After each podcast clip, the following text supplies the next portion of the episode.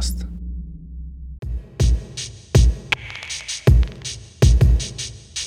Приветствую всех! В эфире Наукаст, подкаст о новостях и интересных фактах из мира науки. С вами Константин Толецкий, и это 13 выпуск. Спустя два месяца после предыдущего выпуска я возвращаюсь к вам и продолжаю составлять новые выпуски, делиться с вами интересной информацией. За эти два месяца я был занят на производстве другой программы, которая выходила на радио «Кактус» под названием «Все просто», а также занят своими рабочими учебными делами, в частности, был на конференции в Израиле.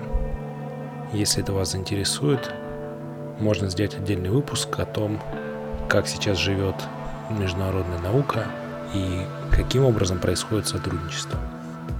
Ну а сегодня мы обращаемся к одной из спорных, дискуссионных, но несомненно интересных тем. Может ли существовать что-либо за пределами существующего? Есть ли границы у Вселенной и что за этими границами может лежать? Я предлагаю вашему вниманию 5 теорий о том, что это могло бы быть. Для начала предлагаю определиться с терминами.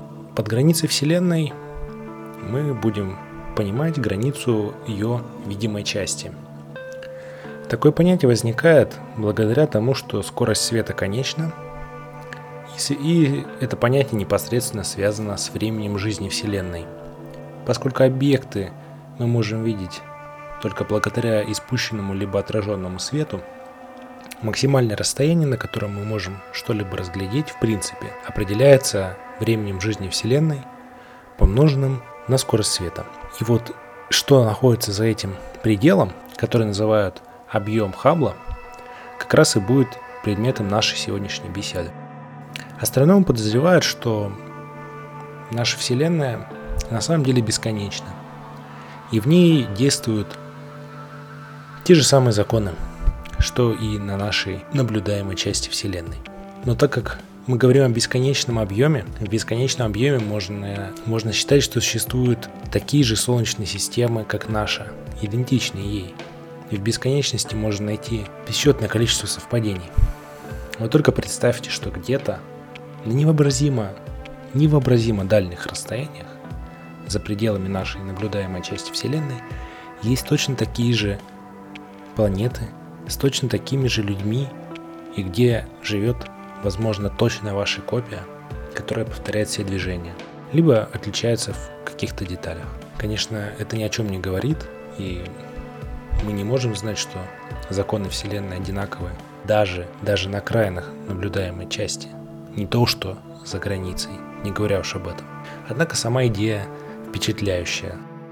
Другая идея, связанная с происходящим за пределами наблюдаемой части Вселенной, называется темный поток. В 2008 году астрономы обнаружили нечто странное и неожиданное. Кластеры галактик двигались с большой скоростью и совершенно синхронно, образуя некий поток. Скорость была около 2 миллионов километров в час. В 2010 году наблюдения подтвердили данный феномен, который получил название темного потока. Это движение противоречит нашим представлениям о структуре и распределении массы, энергии внутри нашей Вселенной после Большого Взрыва. Но возможен случай, что есть некие массивные объекты, которые находятся за границей наблюдаемой части и взаимодействуют с частями, которые мы видим, и создают такое движение. Кстати, насчет этих структур неизвестно совершенно ничего, это всего лишь наша догадка. Они могут быть в буквальном смысле чем угодно, начиная от скоплений материи, энергии, на, в таких размерах и масштабах, какие мы даже не можем себе представить.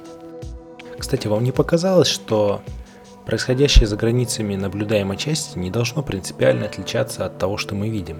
Потому что эта граница существует только в нашем уме и только в нашей точке наблюдения.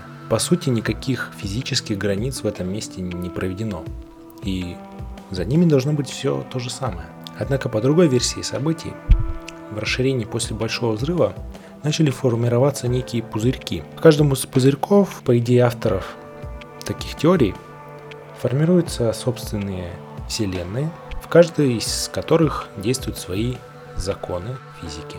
В этом сценарии пространство бесконечно, а каждый пузырек тоже бесконечен, потому что вы можете засунуть бесконечное число бесконечностей в одну бесконечность. Даже если мы можем каким-то образом преодолеть границы нашего пузырька, пространство между пузырьками продолжает расширяться. Таким образом, мы никогда не сможем достигнуть следующего пузырька, как бы быстро мы ни двигались. И нам остается только размышлять о соседних пузырьках, где действуют совершенно другие законы, и на которые было бы интересно взглянуть. Вообще мы человеку и даже ученому, ему довольно трудно в каких-то случаях представить, что было бы с миром, если бы в нем действовали другие физические законы. Да, довольно легко, например, представить, что будет, если сила тяжести будет больше либо меньше. Мы видели прыжки астронавтов по Луне, видели невесомость, с этим более-менее понятно. Но что если затрагивать более тонкие вещи? Кстати, происхождение многих, многих законов остается до сих пор непонятным. В этом, возможно, лежит будущее развития науки. И, наконец, мы подходим к последней теме, о которой я хотел бы вам сегодня рассказать. Это теория параллельных вселенных. Сколько раз мы читали об этом в книгах, видели в кино. Эта тема уже набила оскомину. Однако самая достоверная из существующих безумных теорий параллельных вселенных заключается в развитии идей струнной теории, которая включает в себя мембраны, которые колеблются во многих и в других, в том числе, измерениях. Вообще для меня, да и, наверное, для большинства людей, понять и объяснить другим людям струнной теории очень трудно. Честно, я не разбирался. Одним из выводов, которые, о котором говорят сами авторы таких теорий, является то, что гравитация приходит к нам из других измерений. Именно поэтому это взаимодействие пока что трудно описать существующими теориями. Что ж, на этом мы, пожалуй, сегодня остановимся. Предлагаю вам обсудить подкаст в комментариях, в группе ВКонтакте vk.com slash наукаст или на сайте подкаста наука.ст. Надеюсь на продолжение дискуссии по этой теме. Хочу услышать от вас интересные идеи на этот счет. Возможно, что-то я забыл упомянуть, что-то я сказал неправильно. Тема интересная, будем разбираться.